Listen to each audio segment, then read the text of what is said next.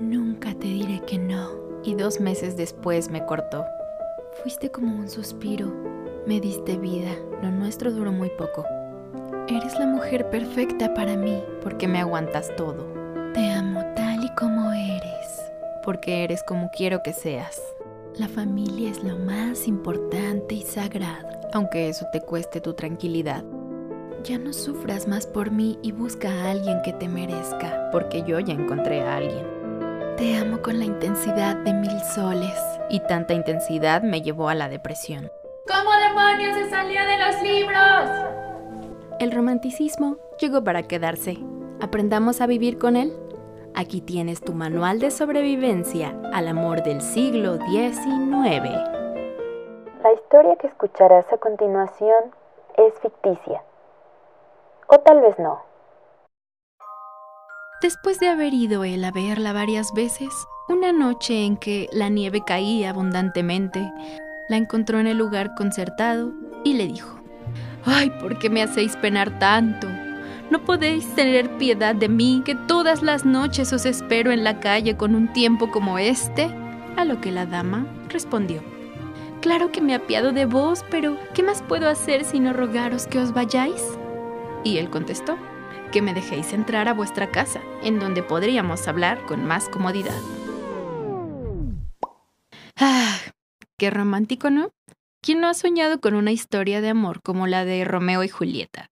Incluso es probable que hayas vivido ya una historia como esta o que estés en ella. En cualquiera de los casos, te doy la bienvenida a este manual de sobrevivencia al amor del siglo XIX. Un espacio de reflexión, chisme y catarsis en torno a las relaciones humanas y el romanticismo como máscara del egoísmo.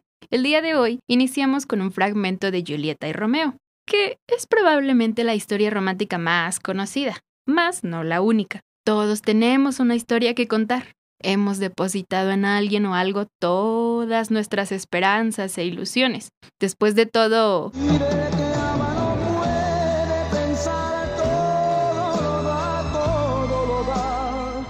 El romanticismo inicia como una corriente artística revolucionaria en la que se exageran los sentimientos y deseos individuales, siendo dramatizados y llevados a los extremos, convirtiéndolos en protagonistas de la historia. Uh, entonces deberíamos llamarlo Romeo y su ego, ¿no? sigamos. En palabras del gallardo Romeo, podemos escuchar un precioso y sutil chantaje, esta frase tan común en las relaciones que nos vuelve responsables del sufrimiento del otro y que se vuelve tan difícil de identificar. Y a propósito de esto, ¿pudieron identificarlo? Bueno, no se preocupen, aquí les va una ayudita. El chantaje es la forma en la que una persona obtiene algo de otra por medio de ciertas emociones como la culpa, el miedo o la compasión. En este ejemplo de Romeo y Julieta, pudimos ver cómo Romeo emplea la culpa que siente la pobre Julieta sobre dejarlo afuera en el frío o en la nieve al pobrecillo para poder entrar a su casa, a su cuarto, a sus aposentos. Pero bueno, entonces, ¿cómo le hago para identificarlo?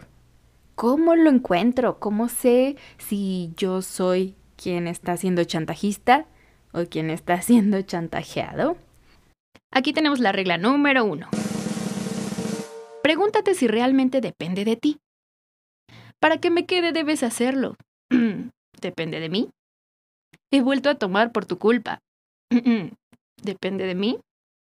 Me voy a sentir muy sola si te vas. ¿Depende de mí? Ah, suena sencillo, ¿no? Pues no lo es tanto. ¿Cómo poder identificar esta cuestión del chantaje si estamos tan acostumbrados y tan aleccionados por estas hermosas películas de princesas y nuestras mundialmente famosas telenovelas que están llenas de romanticismo. Ok, aquí viene la situación. El romanticismo nos ha planteado que cuando estamos en una relación debemos entregarnos por completo, debemos hacer sacrificios. Y si no, pues bueno, Romeo y Julieta dieron hasta la vida por amor. según ellos, claro. La cuestión es que no son sinónimos, como normalmente hemos aprendido a emplearlos. El romanticismo es una expresión algo exagerada de nuestras emociones y el amor es una emoción. Es una emoción que persigue el bien para el otro. Claro, hablando sanamente sin sobrepasar nuestros límites. Y el romanticismo lo que pretende es simplemente nosotros ser el alma de la fiesta, sobre todo en una relación. Pero no nada más en relaciones de pareja, ¿eh? Ojo. Bueno, ya hablaremos de eso más adelante. Entonces estás diciendo que ya no debo esperar flores en San Valentín, ni chocolates en mi aniversario, ni serenatas por las noches. Es que justo ese es el punto. Lo romántico y lo afectuoso no son lo mismo. Recuerda, el romanticismo es mostrar al mundo lo que yo siento. Puede ser positivo, puede ser bueno, puede ser eh, mostrar que lo enamorado que estoy, mostrar lo triste que estoy, lo devastado que estoy, lo emocionado que estoy, bla, bla, bla. En este caso no me importa el otro. Y cuando yo quiero mostrar o cuando yo siento amor, lo que persigo es hacer un bien para el otro. Si el otro no quiere recibir un musical de Broadway en media calle, pues no lo voy a hacer. Eso es ser un tanto romántico y no tanto cariñoso o amoroso. Espero que vaya quedando un poquito más claro este asunto. Claro, esta es la regla número uno.